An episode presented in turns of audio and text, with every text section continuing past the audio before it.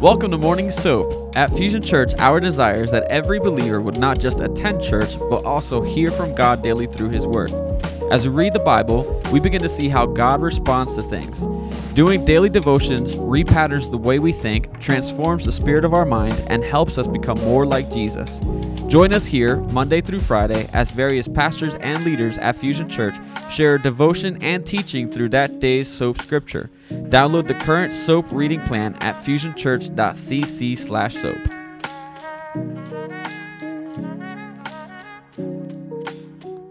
Lord, we just want to come uh, this morning uh, to give you our hearts, Lord, that we would be open to your word, Lord, that you would plant it like a seed within us, that it would bloom and blossom, Lord, through the power of your spirit. Uh, so, Father, we just come uh, to study John 21 today. And Father, I just pray that you would underline to each one of us those parts of John 21 that you want us to really apply specifically to our lives. So, Lord, um, we're coming depending on you to be our guide and our leader. And we just thank you, Lord, for being in our midst, regardless of where we are. We're in many different spots, uh, but we're one in you. So, Father, we thank you and we pray, Jesus, in your strong name. Amen. Amen. Okay. Uh, let me read John 21 and then we will look at it. After these things, Jesus manifested himself again to the disciples at the Sea of Tiberias. And he manifested himself in this way.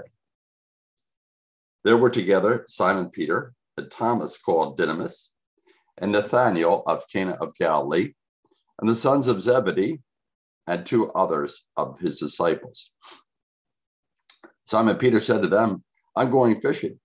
And they said to him, We will also come with you. They went out and got into the boat, and that night they caught nothing. But when the day was now breaking, Jesus stood on the beach. Yet the disciples did not know that it was Jesus. And Jesus therefore said to them, Children, you do not have any fish, do you? They answered him, No. And he said to them, Cast the net on the right hand side of the boat, and you will find a catch. They cast, therefore, and then they were not able to haul in all of it because of the great number of fish. That disciple, therefore, whom Jesus loved, said to Peter, It's the Lord. And so when Simon Peter, heard that it was the Lord, he put his outer garment on, for he was stripped for work, and threw himself into the sea.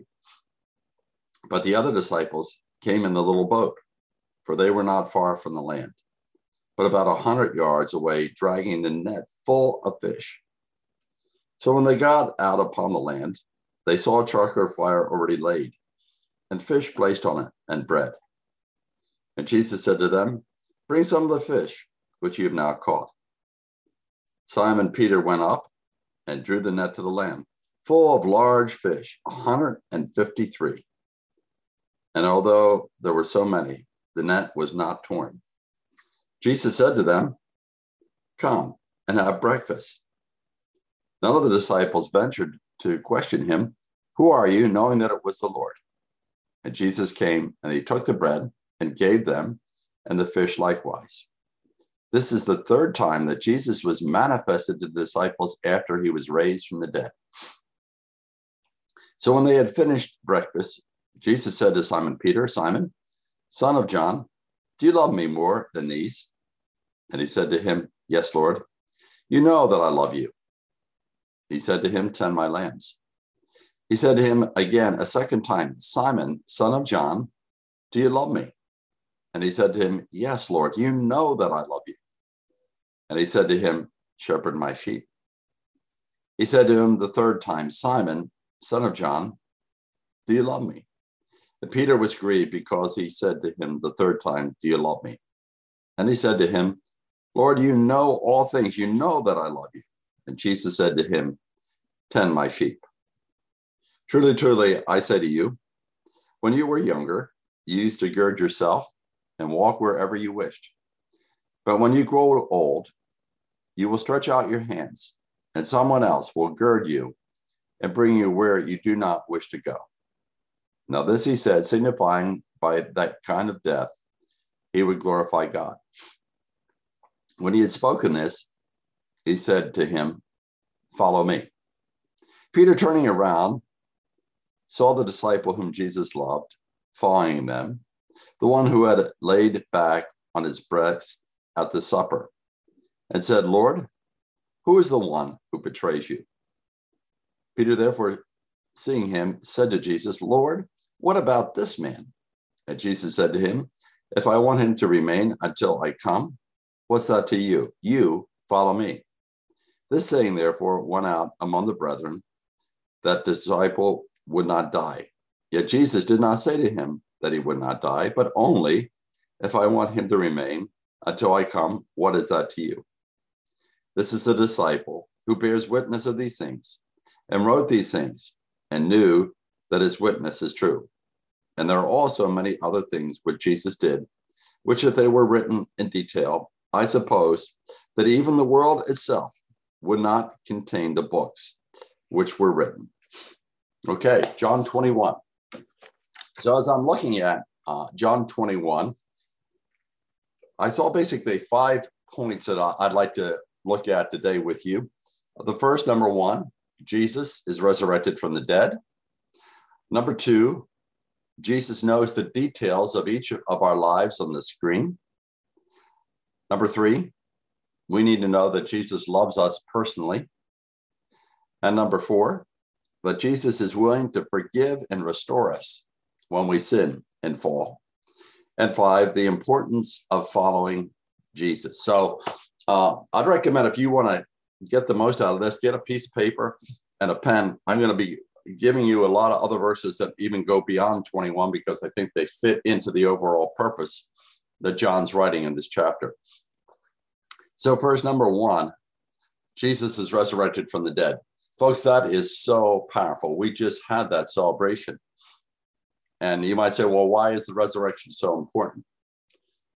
It's this way Jesus said very clearly to the disciples, He said, Hey, basically, I'm going to be crucified.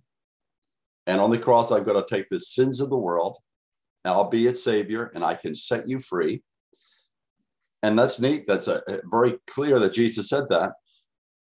But we don't know for sure that he's the real deal if he doesn't raise from the dead. He could have said anything he wants. If he didn't raise from the dead, then there's always the question mark is, is it really clear? Did it happen? We're not sure. What if? All these ambiguities. So the resurrection really is the cornerstone of the Christian faith. Without it, everything else falls. And what I like to see uh, today with you is just a number of times, uh, at least six, seven distinct times, Jesus shows up and proves beyond a shadow of a doubt that he is risen from the dead. And if he's risen, then indeed his word that he's the savior of the world is indeed the truth. So I'm just going to give you some of these. Uh, the marks of where Jesus came from the dead. Uh, if you look at Mark, and I'm going to just look these up and give them to you, and you can jot them down and check them out to make sure I'm telling you the truth. Uh, Mark 16, and if you look at verse 9, it says this Now, after Jesus had risen on the first day of the week, he first appeared to Mary Magdalene, out of whom he cast seven demons. Okay, so number one, he appears to her, Mary Magdalene. Number two, in Luke 24 and in verse 13, it says, There's two men walking to the road to Emmaus. Behold, two of them were going the very day to the village named Emmaus, which is about seven miles from Jerusalem. Okay, they're walking. And then as we go further, at the end of the walk, it says this and it came about that when Jesus had reclined at the table with them, he took the bread, he blessed it, and break it, he began giving it to them. And their eyes were opened, and they recognized him, and he vanished from their sight. So he appears to Mary Magdalene, beyond a shadow of a doubt that he's raised from the dead. Number two, he appears to these two disciples on the way to Emmaus. Uh, then, if you look at Luke 24, we see again a reference uh, Luke 24 and looking at verse 36, it says this And while they were telling these things, Jesus himself stood in their midst. This is the disciples. But they were startled and frightened and thought that they were seeing a spirit. But Jesus said to them, Why are you troubled? Why do doubts arise in your hearts? See my hands and my feet, it's me. Touch me and see that a spirit does not have flesh and bones. So again, he clearly shows up to the disciples. That's number three, a group of people that he made himself very real to. One of the disciples was not there, Thomas. And we know over the years he's called Doubting Thomas because he didn't believe the report of the other disciples. So Jesus shows up again. This is in John 20 and verse 26.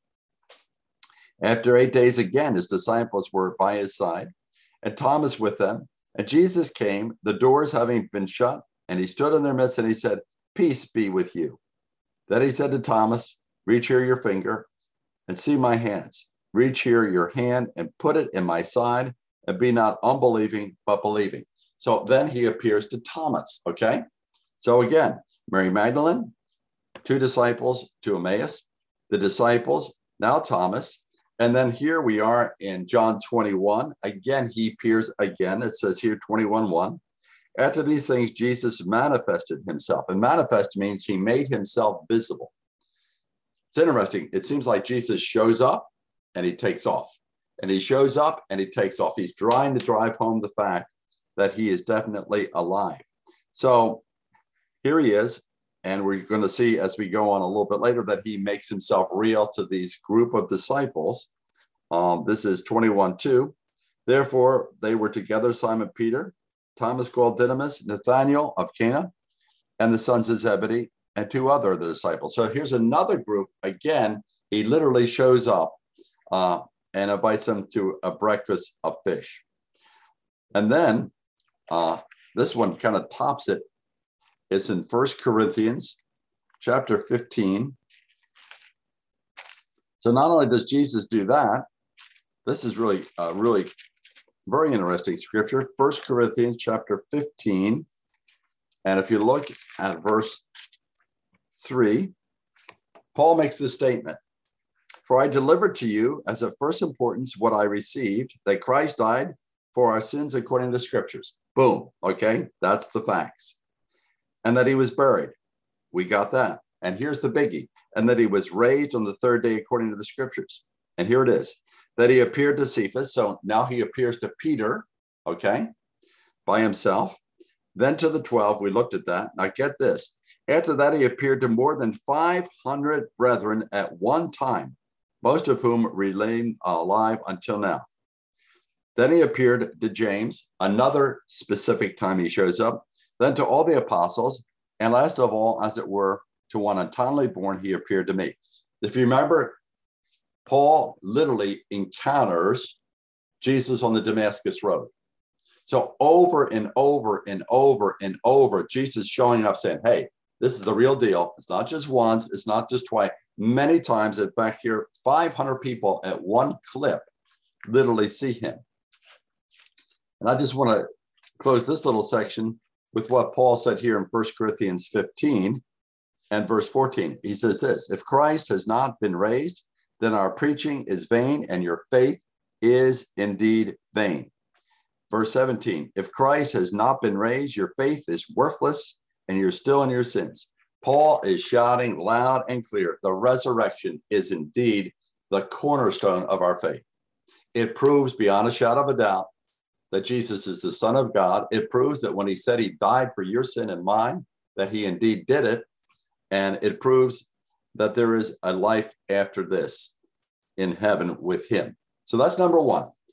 I think the Bible is clear. Jesus has been raised. We're not just doing some kind of a myth on Easter. We're celebrating a fact that has changed history and has changed your life and mine. Okay, that's number one. Jesus is resurrected from the dead. Number two, Jesus knows the details of each of our lives. Jesus knows the details of all of our lives. So if you're back to uh, John 21, to circle back,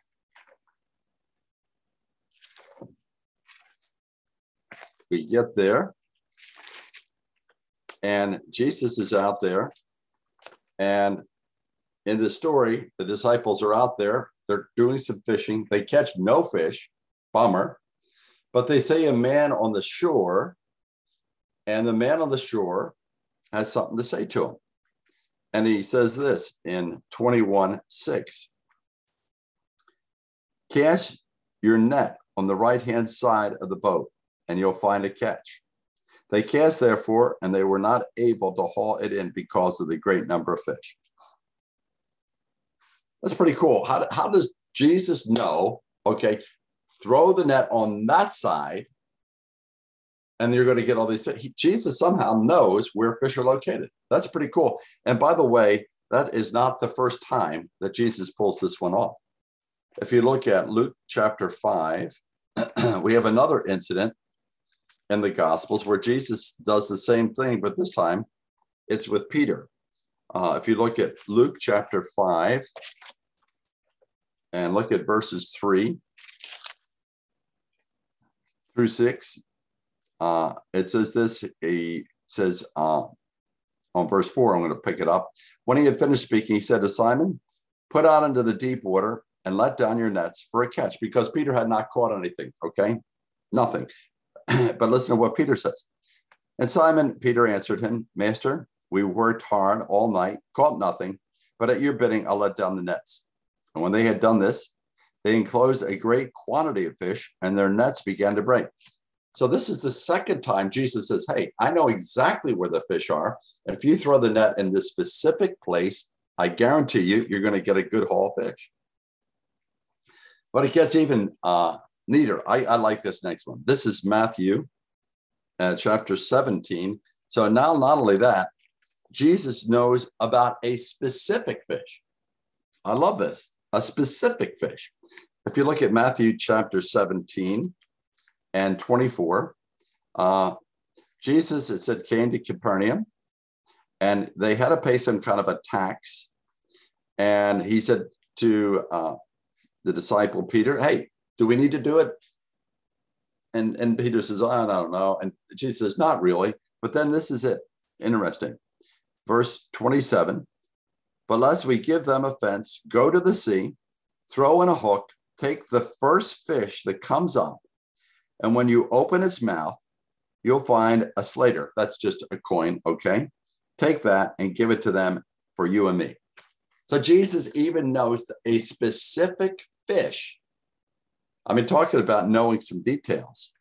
And let me just give you one more uh, detailed thing, and then I, I want to make a comment on it. This one is in Matthew 10. Matthew 10, if you look at Matthew 10 and verse 29, Jesus says this Are not two sparrows sowed for a cent? And yet not one of them falls to the ground apart from your father. He's saying there's not one bird in this entire world that dies and he's not aware of. And then he goes uh, and says one other little thing. Uh, but the very hairs of your head are all numbered. Now, does that mean that the Lord literally knows every hair? Now, some of us don't have a lot up here, so it's a little easier, but others, you've got a good head of hair. Uh, does it mean literally that Jesus knows every single hair? I don't know whether that's literal or not, but the point he's trying to make there is Jesus knows every single detail of your life and mine this morning. Every single detail. That gives me tremendous peace. That means he knows what's happening to us. It means there's no accidents that can occur in our lives. It means that God never says, oops, oh my word, that got by me. Uh uh-uh. uh He knows every single thing that's happening. And if he knows everything that's happening, and if he's good and loving, which we know he is beyond a shadow of a doubt, so he knows everything, he's good and he's loving, that means that nothing can happen unless he permits it. And if he permits it, it's always for a greater good for you and me. Always for a greater good. And that is illustrated amazingly in the book of Genesis in the life of Joseph. He's given a promise everything goes wrong. Everything is topsy turvy. It's just a total mess. Everything goes south. And yet God turns all of that negative and makes him literally number two person in Egypt. So here's what I'm trying to say I don't know what your folks are going through. You know what you're going through. You know the struggles, you know the pain, you know the heartache, you know the problem. I don't know what it is, but Jesus knows that detail in your life. And if Jesus is allowing that in your life, he has a purpose. And not only does he have a purpose, he has a good purpose by allowing that in your life. And he wants to bring good out of that situation you're in. So I think the important thing we need to ask at that point is number one, Lord, what are you trying to say to me in this situation? What, what's the what's the point of this trial, Lord? It's not an accident. You permitted it. So, Lord, what are you up to? What good are you trying to do? Uh, and then as we do that, I believe we can begin to enter into uh, a verse that I find extremely challenging, but very comforting. It's James chapter 1, 2. It says, Consider it all joy, my brethren, when you encounter various trials. Now, what about you and me? How, how do we encounter trials? Do we whine, complain? I mean, moan? It's very easy to flip into that mode, like, ah, why is this happening? James says, Consider it all joy, my brethren, when you encounter various trials, knowing that the testing of your faith produces endurance. Let endurance have its perfect result, that you may be perfect and complete, lacking in nothing. So, God's up to something good in your life and mine. And I would wager to say every one of us is struggling with something. Something is going on that is unsettling. And what I'm trying to say from the scriptures here is that God has a good purpose in that something. He's trying to work something deeper in your life in that situation, and He wants to bring good out of it. So we need to keep the faith, brothers and sisters, and to be able to give thanks that He's up to something good. Okay, we've looked at Jesus is resurrected from the dead, and it proves the reality of our trust in Him as Savior. Number two, we've looked at Jesus knows every single detail of your life and mine. And then three, the importance of knowing Jesus' love. The importance of knowing Jesus' love. Very interesting to me that John the Apostle, who wrote this gospel, John is convinced that Jesus loves him, not just generalities, that he loves everybody on the planet. John knows that Jesus loves him personally. And there's a number of times that's the way John refers to himself. Look at John 21 and verse 7. The disciple, therefore, whom Jesus loved, said to Peter. So that's how Jesus uh, is responding. And John said, This is the way I see myself. The disciple, therefore, whom Jesus loved. If you look at John 19 and 26, it says this When Jesus, therefore, saw his mother and the disciple whom he loves standing nearby. The second time, John 20, 20 and 20, verse 2. And so she ran and came to Simon Peter, to the other disciple whom Jesus loved. And then the third time, I'm sorry, that's the third, the fourth time, John 21, 20, it says, Peter, turning around, saw the disciple whom Jesus loved following them. Over and over and over, John says, That's my identity. That's who I am. I am the disciple who Jesus loved. The other disciples maybe didn't get it, but John got the message loud and clear that Jesus loved him.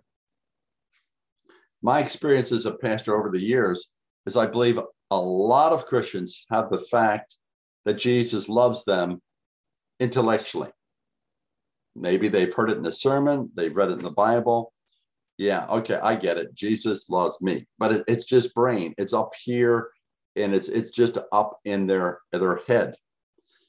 The Bible is very clear. The Lord not only wants us to know intellectually that He loves us, He wants us to literally experience and receive that love. And let me prove it to you. Uh, it is your heritage to experience the love of God. Ephesians chapter 3, Paul prays a prayer for the church, 314. Listen to this prayer. Man, if you want to meditate on something, here's a good prayer to meditate on. For this reason, Paul says, I bow my knees before the Father, from whom every family in heaven and earth declares its name, that he would grant you, according to the riches of his glory, to be strengthened with power through his Spirit in the inner man, so that Christ may dwell in your hearts through faith, and that you, being rooted and grounded in love, may be able to comprehend with all the saints. Okay. If you're a saint, if you're a born again Christian, you're a saint. And Paul is saying that you would be able to comprehend with all the saints. So that he's praying literally for all the saints back there in Bible days, but he's praying for each of us to comprehend with all the saints. Here it is. What is the breadth, the length, the height, and the depth? And here's the special word and to know the love of Christ, which surpasses knowledge, that you may be filled up to all the fullness of God. Paul is praying for the church then and for us that we know the love of Christ that surpasses the brain. It's not just in the brain, it has to be in the heart as well. So I would say to be a disciple who Jesus loved, we need to know number one, it is our heritage, yours and mine. I think we need to say, Lord, I'm praying that you would reveal this to my heart and my spirit because it's beyond my brain. Holy Spirit, open my spiritual eyes. I want to comprehend and know in the depths of my being that you love me. And then I think what I would do is begin to meditate on some scriptures about God's love. Think about John 3:16. God so loved the world. God so loved you and I that he gave his only begotten son that whoever believes in him should not perish, but have eternal life. You can meditate on Romans 5 8. But God demonstrates his own love toward us and that while we were yet sinners, Christ died for us. So I would get scriptures on God's love and I'd pray over them and say, Lord, make them reality in my life. Not just words on a page in a Bible somewhere, but Lord, take these words off the page and imprint them into the depths of my being. And then I would not only read them, I'd meditate upon them. I'd pray over them and say, Lord, make these reality to me.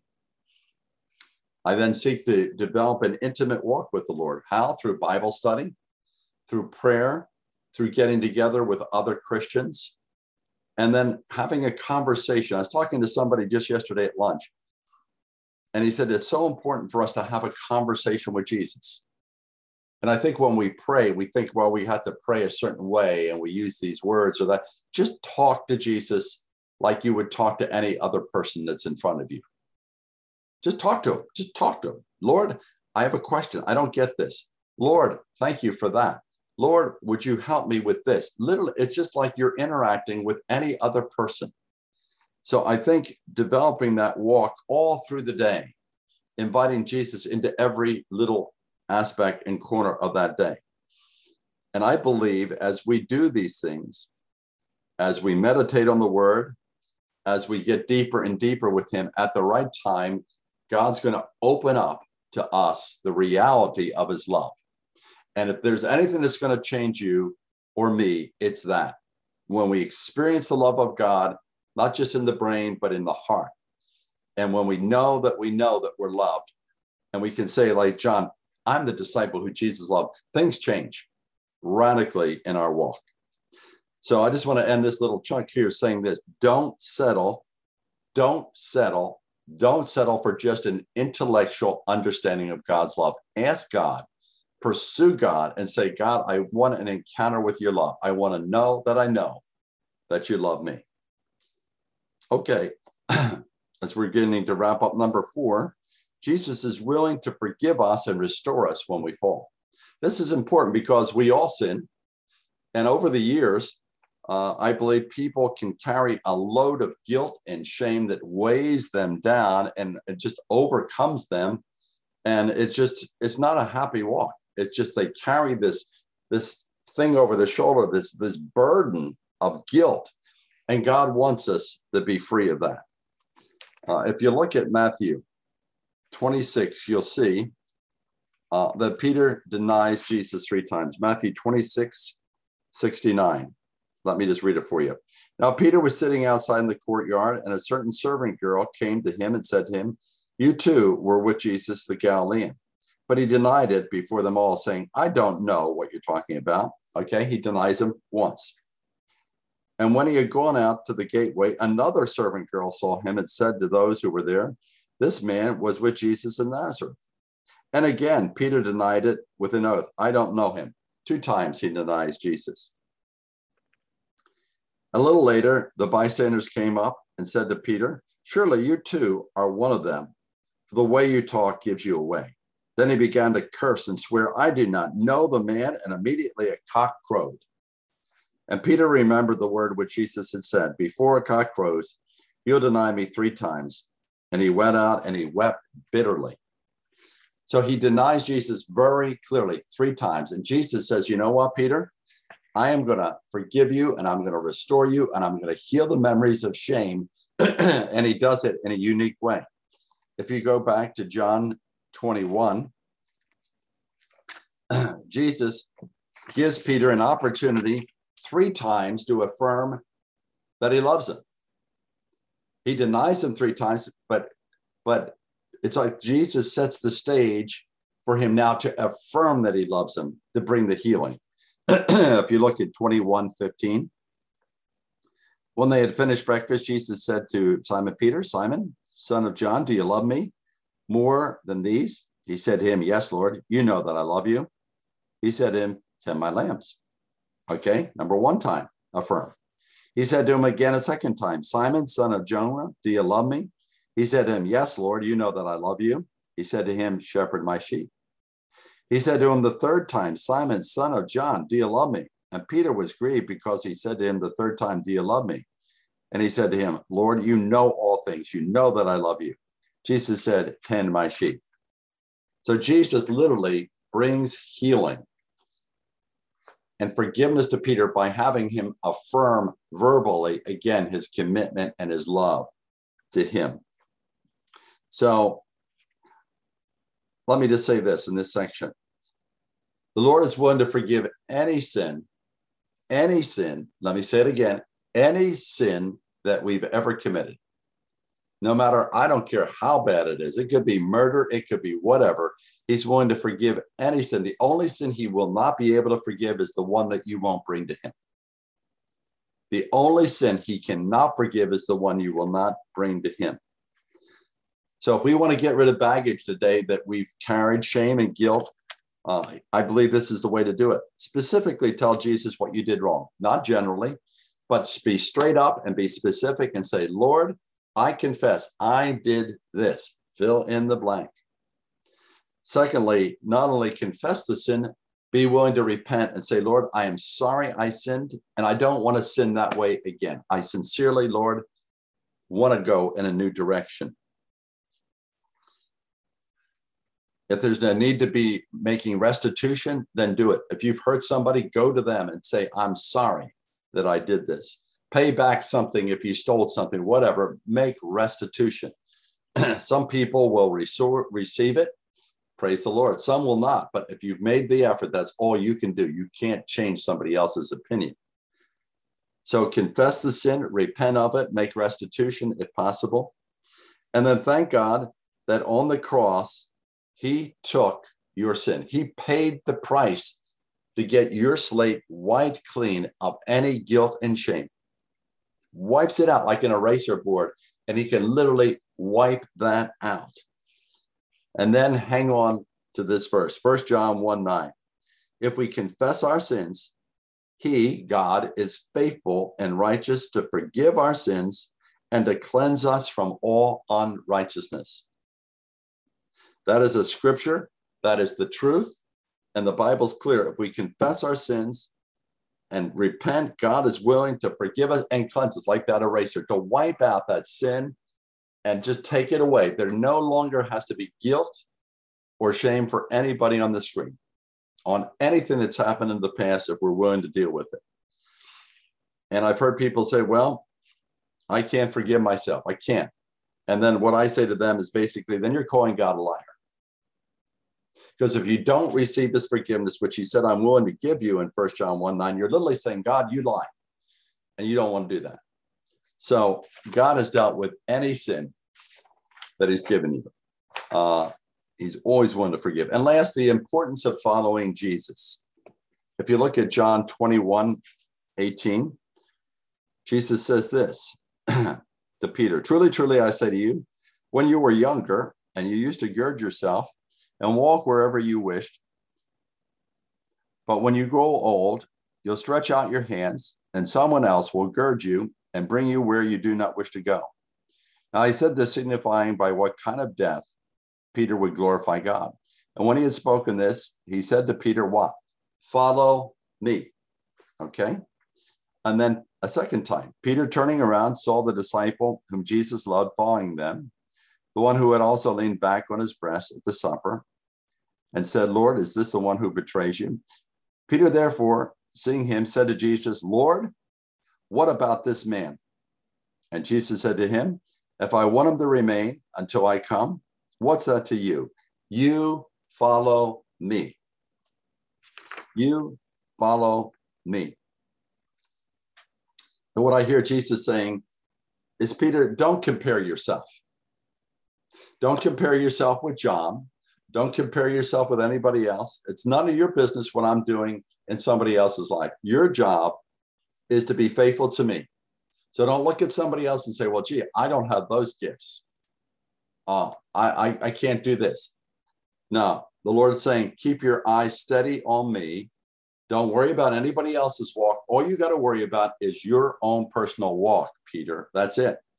And Peter, what I'm asking you to do, it's not complex. It's not complicated. All I ask you to do, Peter, is you follow me. You follow me. And that's not the first time he said that.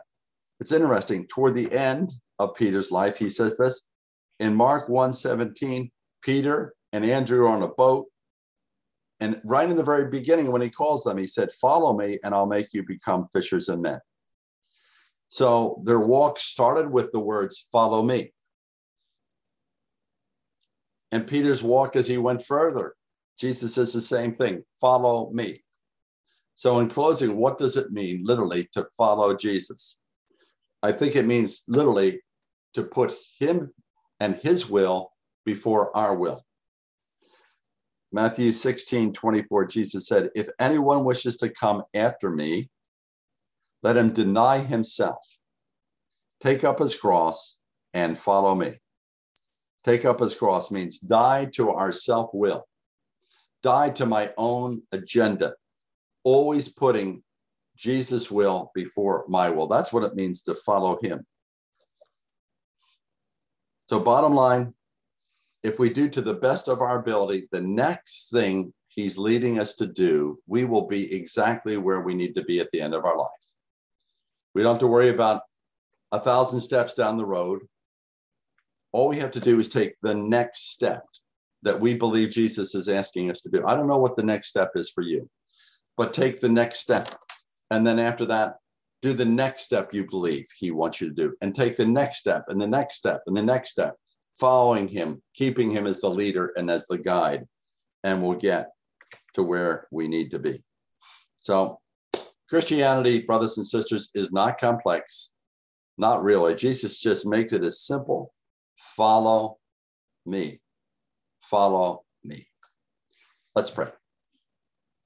Father, we thank you for John 21. We thank you, Lord, as we celebrate the resurrection, literally the resurrection of you from the dead that proves you are indeed the Son of the living God. Thank you for this great Sunday that we were able to celebrate your resurrection, Lord. Amazing. Thank you, Lord. We know that you know the details of our lives. If you can find out a specific fish in the sea and get it caught, then you know the details. So, Lord, I don't know what's going on in all the lives here, but you do. And I pray, Lord, that you make it real, that you have a good plan for each of us, even in the struggles and the hard times. You're doing something good for us, Lord. And Lord, I just pray for each of us that we would know your love, Lord, not just intellectually, but Lord, it would impact our lives and our spirits that we would know that we know that we are cherished and we're loved by you, Lord. And I pray, Lord, if there's anyone here on the screen that has a sin that they've been carrying for a long time, a guilt, a shame that's just weighed them down, Lord, I pray that they would have an assurance today beyond a shadow of a doubt that you're willing to take that guilt, that shame away because you died on the cross. And Lord, as we close, Lord, help us to follow you. Help us to die to our own agenda. Help us always to seek you and your will first. And we thank you, Lord, as we live that way, we will have truly an abundant and a full life. So, Lord, put your blessing upon my brothers and sisters, and may we be a blessing, Lord, to those that you bring across our path today. And Father, we pray it in the name of your Son, Jesus. Amen.